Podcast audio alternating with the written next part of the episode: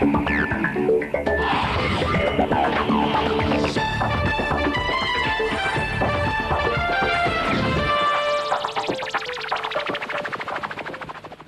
привет, это подкаст «Четверги вокруг света» у микрофона его ведущий Сергей Беляков. Новое имя, присвоенное городу на Неве в 1924 году, не сразу стало для него родным. Но в полные трагизма месяцы блокады слово «Ленинград» стало не только неотъемлемой частью жизни горожан, но и синонимом беспримерного мужества и стойкости. Хотя послевоенное будущее города оказалось далеко не безоблачным – Слишком уж сильным стало блокадное братство ленинградцев. Блокада Ленинграда была полностью снята 27 января 1944 года. Поэтесса Ольга Бергольц разделила со своим городом все метаморфозы 30-х годов и тяготы блокады. Сегодня мы вам расскажем о блокадном Ленинграде глазами Ольги Бергольц. Хрупкая девушка, почти подросток, в кожаной куртке и красной косынке – из-под которой выбивалась золотисто-льняная прядка волос, стояла перед четырехэтажным весьма аскетичного вида домом. Убогость его фасада слегка скрашивалась массой хоть и крохотных, но высоких железных балкончиков, напоминающих клетки. Но девушка была совершенно счастлива. В руках у нее связка книг и небольшой фанерный чемоданчик. Сюжет как будто просился на полотно Петрова-Водкина – при известной доле фантазии этой картине можно было даже дать название, например, «Вселение молодой поэтессы в дом коммуну». Ведь эту реальную ситуацию в начале 30-х годов вполне могли наблюдать жители одной из центральных улиц города, улицы Рубинштейна, и ныне соединяющие знаменитые питерские пять углов и Невский проспект. Перед революцией она, именовавшаяся тогда Троицкой, застраивалась весьма приличными доходными домами – да и в годы НЭПа здесь продолжал царить буржуазный петербургский дух. Неподалеку размещались булочная кондитерская Филиппова, знаменитый ресторан Палкина и Владимирский игорный клуб. И их завсегдатые, как и в прежние времена, частенько нанимали на углу Невского и Троицкой извозчиков-лихачей, горделиво восседавших в колясках на резиновых рессорах. Словом, обыватели здешних мест даже после переименования в 24-м Петрограда в Ленинград по-прежнему продолжали ощущать себя питерцами. Но вот в 1929 году все изменилось. Поначалу старинная улица получила новое имя – Рубинштейна. Определенная логика в данном случае была. В конце 19 века в доме номер 38 действительно жил создатель оперы «Демон», композитор Антон Рубинштейн – Однако дальнейшие события стали развиваться стремительно и совсем в ином направлении. В историческом центре бывшей столицы неподалеку от Невского проспекта по проекту архитектора Оля в рекордно короткие сроки было возведено здание «Символ». В документах постройка фигурировала как «Дом коммуна инженеров и писателей». К числу последних относилась и наша героиня, молодая поэтесса Ольга Бергольц. Коммуны в городе на Неве существовали и в годы НЭПа, но тогда они были скорее идеей. Городские власти пока еще придерживались той точки зрения, что в зданиях привычной планировки новый коммунистический быт не построишь. Но на рубеже 20-х и 30-х коммуны стали архитектурной реальностью. Строящийся социализм наконец получил возможность оставить свой след на исторически сложившемся пространстве. И сделано это было в манере конструктивизма – в начале конструктивистские строения появились на городских окраинах. Большинство архитекторов, работавших в русле этой новой манеры, понимало под домом коммунный цельный архитектурный объем, в котором были объединены индивидуальные квартиры и коммунальные учреждения, столовые, детские сады, спортивные залы. По такому принципу в городе были спроектированы и возведены, в частности на Выборгской стороне, Бабуринский, Батинский и Кондратьевские жилмассивы – и дело это казалось Ольге Бергольц в высшей степени увлекательным и своевременным. Несмотря на то, что родилась и выросла Ольга на питерской рабочей окраине, родители ее были людьми интеллигентными. Отец, будучи выпускником военно-медицинской академии, служил доктором, а мать, хотя и закончившая всего 4 класса благотворительной школы принцессы Ольденбургской, много читала и всячески стремилась привить дочери хорошие манеры и сделать из нее настоящую тургеневскую девушку. Ольге же материнские мечты казались сущей нелепицей. Ей хотелось создавать новую жизнь, и не только с помощью занимавших огромную часть ее души стихов. Новая жизнь, новые отношения в новом социалистическом Ленинграде. Вот действительно достойная для нее цель. Ведь и все вокруг стремительно менялось. Буквально на глазах преображалась и малая родина Ольги – Невская застава. Именно здесь появилась первая в Ленинграде фабрика кухни. В начале 30-х подобные заведения общепита становились крайне популярными, поскольку они готовили и продавали большое количество пищевых полуфабрикатов из совершенно невероятных продуктов. В стране действовала карточная система. Нормальной еды не хватало, и поэтому в ход шли такие ингредиенты, как одуванчики, дельфинье и тюленье мясо, широко рекламировались неоспоримые достоинства сои. К 15-й годовщине Октябрьской революции в Ленинграде было решено провести конкурс на изобретение до сих пор не существовавших в кулинарной номенклатуре блюд. Из воблы, тюльки и хамсы. И вот с этими задачами как нельзя лучше справлялись именно фабрики кухни. В то время Ольга работала в газете завода «Электросила», а поэтому она частенько бывала на Международном, а ныне Московском проспекте – Здесь появились достаточно яркие образцы ленинградского конструктивизма, дома культуры имени Капранова и Ильича. Впечатляло и строительство массивного здания Московского райсовета, проект которого принадлежал архитектору Фомину. Около самого завода электросила возводился жилой комплекс. Словом, это был уже совсем другой город. Он становился мало похожим на блистательную парадную столицу бывшей Российской империи – Петербург-Петроград. В новых районах явно улавливались черты Ленинграда, а в скором времени уже и в центре города можно было лицезреть архитектурные автографы социализма. В начале Литейного проспекта застывшую в камне политику являл собой знаменитый Большой дом, возведенный в 1932-м специально для главного политического управления. Даже имя его архитектора, Троцкий, казалось горожанам весьма символичным. Однофамилец недавно выдворенного из страны оппозиционера воздвигал оплот для искоренения всех последующих врагов социализма. Впрочем, Ольге нравилось и это. Как и многие молодые люди начала 30-х, она была буквально заворожена грандиозностью планов преобразования и всей страны в целом, и родного города в частности – в доме коммуни на улице Рубинштейна 7 существовали все условия для категорической борьбы со старым бытом. Ни в одной из его квартир не было кухонь. Все жильцы сдавали свои продовольственные карточки в общую столовую, располагавшуюся здесь же, на первом этаже здания. Отсутствовали и индивидуальные вешалки. Все жильцы снимали пальто там же, на первом этаже. Рядом была обустроена и общая комната отдыха. Все это, равно как и в высшей степени убогая архитектура дома, молодым его жильцам казалось да нельзя соответствующим духу времени первых пятилеток. В квартире Бергольца и ее мужа Николая Молчанова, как и в большинстве других квартир, чай пили только из граненых стаканов. Ни сервизов, ни тем более скатертей в домах не держали.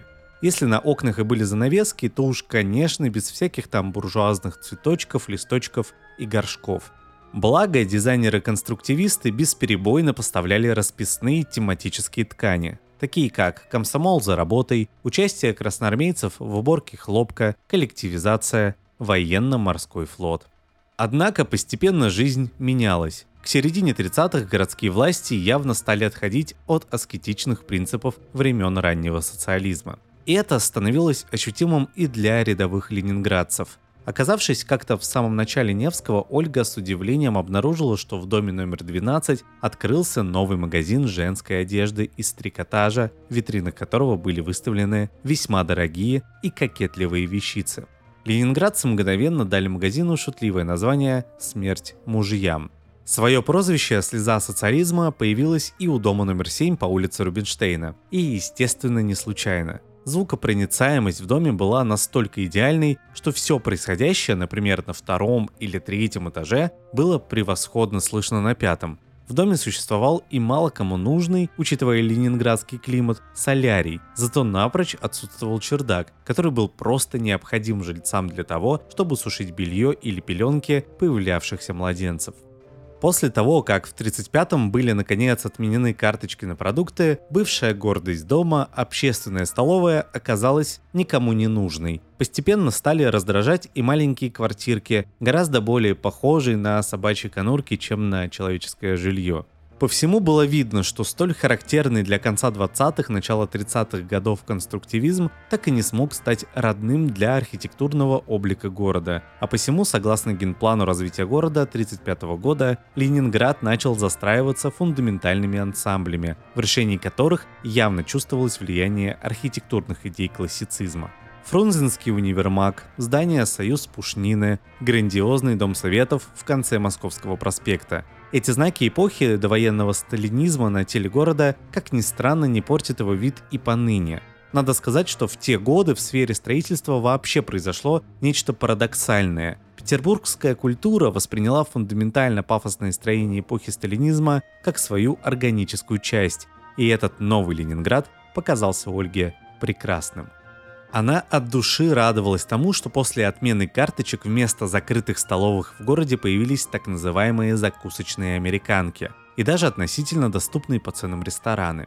Поистине блестящим демагогическим маневром, формально уравнявшим в социальном отношении всех граждан СССР, в том числе и ленинградцев, явилась недавно принятая новая конституция. И нужно сказать, что ее содержание, равно как и происходившее вокруг, пришлось многим по нраву. Видные ленинградские деятели культуры приняли решение вступить в партию. По всей видимости, их, как и Ольгу Бергольц и миллионы других людей, от вида хорошо продуманной и блестяще организованной витрины социализма охватил почти детский восторг. И действовало это гипнотически. За парадным фасадом новой, счастливой жизни, проистекающей в ожидании скорой победы коммунистического завтра, совсем размытыми и малозаметными казались злосчастные ленинградские коммуналки, в которых зачастую ютилось по 40 семей, общежития, где порой в 30-метровой комнате на 14 кроватях спали 20 человек.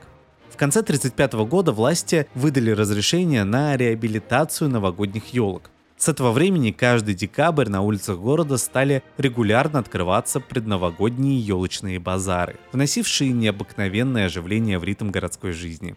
Спустя год в городе появилось троллейбусное движение. В 1937-м в здании Аничкова дворца на Фонтанке торжественно открылся дворец пионеров – его первые посетители буквально замирали от восторга, которые вызывали расписные сказочными сюжетами стены дворца, когда-то принадлежавшего фавориту Елизаветы графу Разумовскому. Эти, пусть и небольшие знаки перемен к лучшему, волей-неволей примеряли жители города как с властью, так и с новым их названием – ленинградцы. Впрочем, в реквиеме, написанном Анной Ахматовой в самый разгар репрессий конца 30-х, железным кольцом захвативших страну, а в особенности обе ее столицы, Ленинград, фигурирует как ненужный привесок своих тюрем, явно отделенный в поэтическом восприятии от мясорубок большого террора, ведь избежать этих мясорубок было почти невозможно. 3 декабря 1938-го Ольгу Бергольц арестовали по обвинению в связях с врагами народа. 171 день, проведенный в камерах Арсеналки и Шпалерки, на допросах в кабинетах Большого дома, вполне достаточный срок не только для зарождения сомнений в правильности происходящего, но даже для вполне отчетливого оформления чувства ненависти и к стране, в которой такое может происходить, и к новому городу, породившему ту власть, которая это допустила.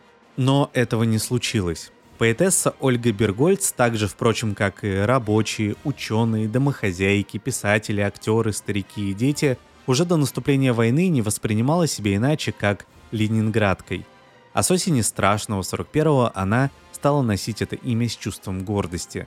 Именно в полные трагизма дни ленинградской блокады окончательно сформировалась душа Ленинграда, а Ольге Бергольц суждено было стать его голосом.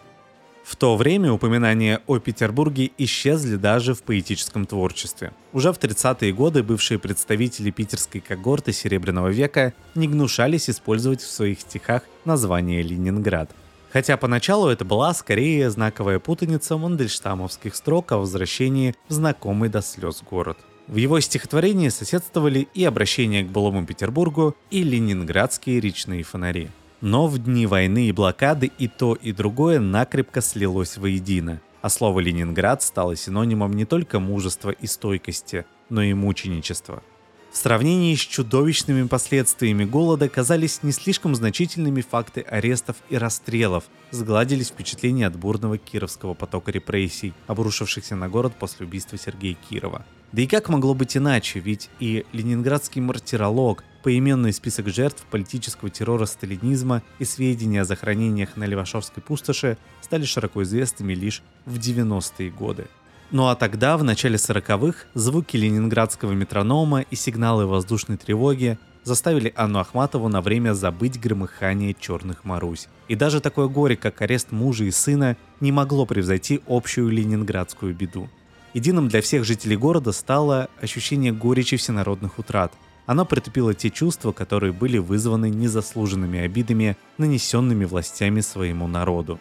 Не так давно, в 1936 году, ошельмованный и обвиненный в создании сумбура вместо музыки Дмитрий Шостакович в декабре 41-го завершил знаменитую Ленинградскую симфонию. Ольга Бергольц разделила со своим городом все тяготы блокады. Она уже не жила на улице Рубинштейна в следе социализма. Первой блокадной зимой, как и тысячи горожан, поэтесса перешла на казарменное положение. Ночевала прямо на месте работы, в радиокомитете на улице Ракова, ныне итальянской. Безусловно, там блокадный быт несколько легче. В помещении топили, была вода, а иногда и электричество. Но бедный ленинградский ломтик хлеба у работников радиокомитета был таким же, как и у всех. И носила Ольга свои 125 блокадных грамм вместе с ложкой и поллитровой баночкой, как и большинство блокадников, в сумке из-под оказавшегося ненужным противогаза. Смерть ни разу не дохнула в лицо ленинградцев удушающим запахом газа. Она вошла в каждого холодом, слабостью, ознобом и голодным забытьем. Ольга, как и все ленинградцы, привыкла к виду саночек с гробами, а чаще завернутыми в простыни трупами. Смертность от голода достигла ужасающих масштабов. Только на Пискаревском кладбище зимой 41-42 года в братских могилах сохранили около 500 тысяч ленинградцев. В конце января 42-го от дистрофии умер муж Ольги, но и в те дни по ленинградскому радио звучал ее голос, негромкий, с легкой картавинкой. Она даже не задумывалась над тем, что голос этот объединял людей в незримое, но столь спасительное блокадное братство. Ведь радио в Ленинграде тогда никто не выключал, Именно оно было едва ли не единственной связью между людьми. Чаще всего Бергольц читала по радио свои стихи, всегда посвященные Ленинграду, и не только его страданиям, но и его красоте. И эта красота приобрела фантастический характер именно в дни блокады. Конечно, в городе не блестели привычные шпили Адмиралтейской иглы и Петропавловского собора. Их закрыли огромными брезентовыми чехлами. Медный всадник был заложен мешками с песком, в специальные ящики спрятаны скульптуры – а знаменитые скульптуры летнего сада были обернуты тканью и зарыты под землю. И тем не менее, это был по-своему прекрасный, аскетический город-воин. В его облике появились особые детали, характерные только для военного времени. Это в первую очередь таблички с надписью «При артобстреле эта сторона улицы наиболее опасна».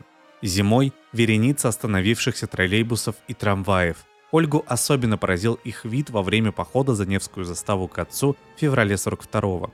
От московского вокзала до самой Невской лавры тянулась цепь обледенелых, засыпанных снегом, мертвых, как люди, троллейбусов.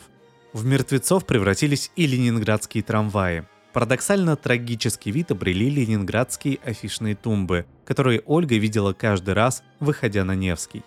Перед самой войной на экранах города должна была появиться музыкальная комедия «Антон Иванович сердится» с молодым Кадочниковым и Целиковской в главных ролях. Весь Ленинград был увешан афишами, знакомящими с новым фильмом. Снять их так и не успели.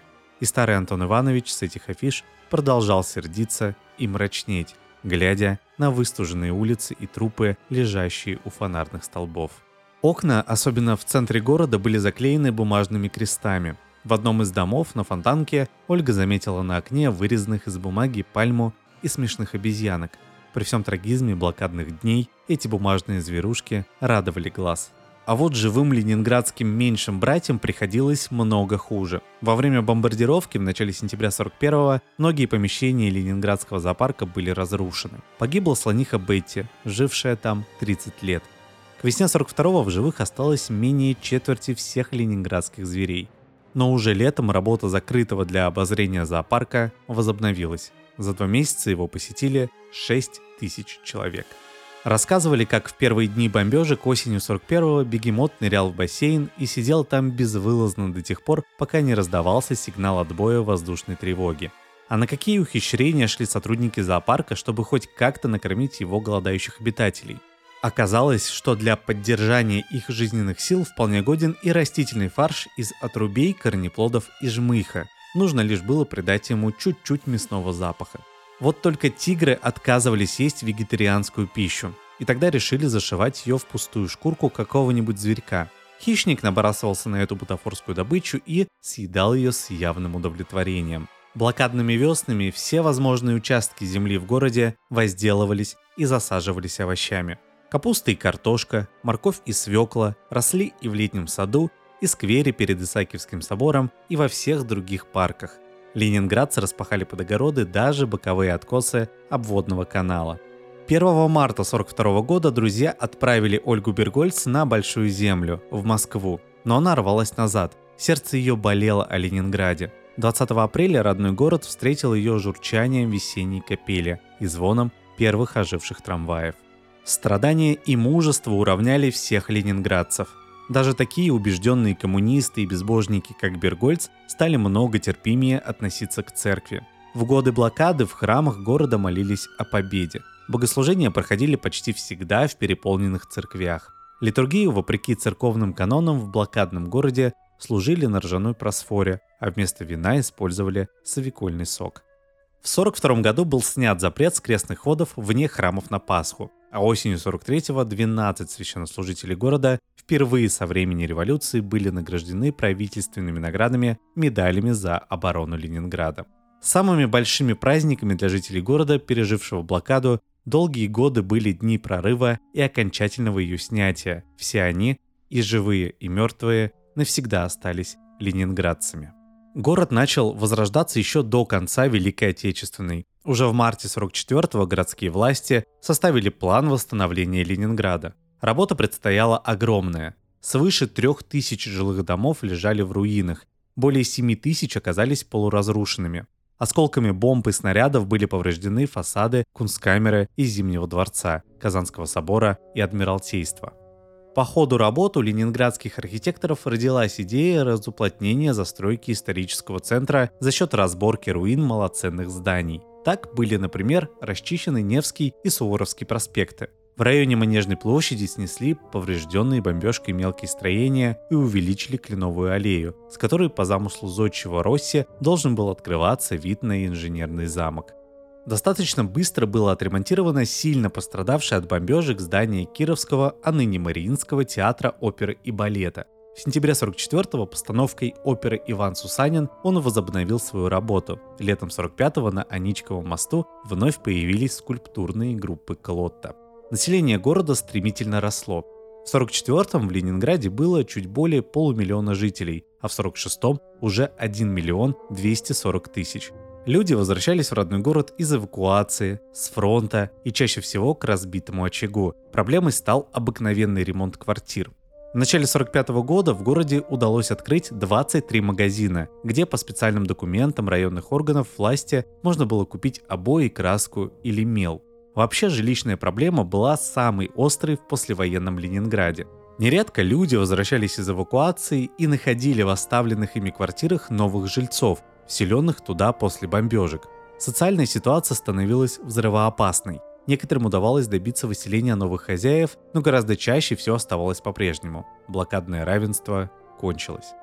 В 1944-м Ольга Бергольц окончательно покинула слезу социализма и переселилась во вполне приличный дом до революционной постройки на той же улице Рубинштейна. Теперь у нее была большая квартира, обставленная чужой дорогой мебелью красного дерева, как писала сама Бергольц, здесь чужая вымерла семья.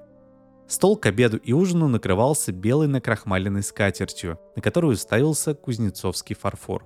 Это мало напоминало аскетичный быт начала 30-х. Теперь Ольга Федоровна с нескрываемым удовольствием пользовалась услугами открывшегося на Невском в 45 году Ленинградского дома моделей. Там можно было заказать вещи, шитые по индивидуальным образцам.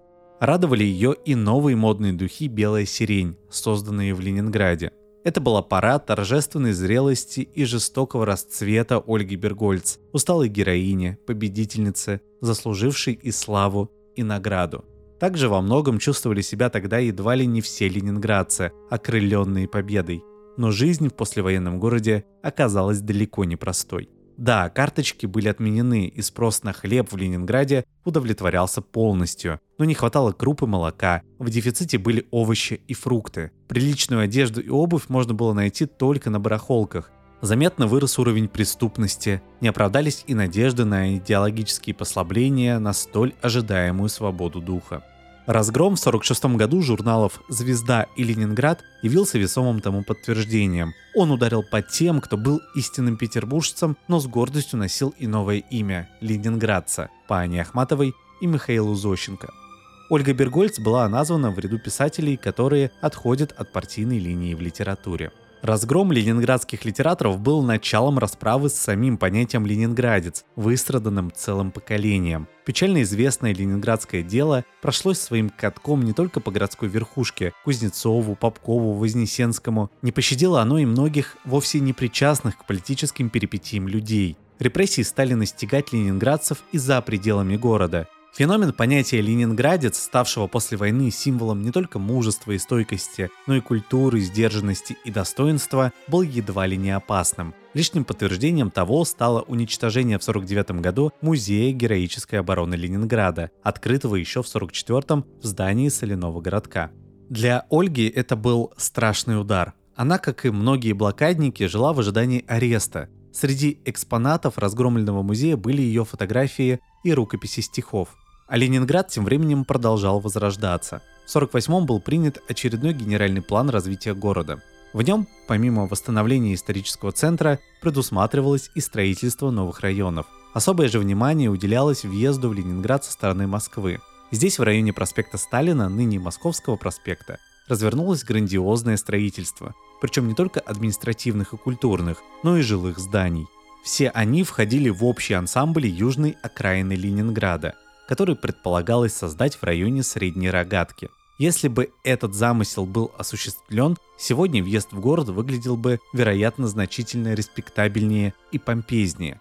В 1949 году к 70-летию Сталина в городе появилось сразу несколько фундаментальных изображений вождя. У Балтийского вокзала, в конце проспекта Обуховской обороны, на Поклонной горе, на Средней Рогатке. Бронзовые изваяния задумывались как символы непоколебимости власти – но жизнь их, вопреки всем стараниям, оказалась недолговечной. И теперь на месте одного из них, на въезде в Петербург из Москвы, стоит мемориал жителям блокадного города, тем, кого устами блокадницы Ольги Бергольц вместе называют Ленинград. А на этом все. Это был подкаст «Четверги вокруг света». До новых встреч!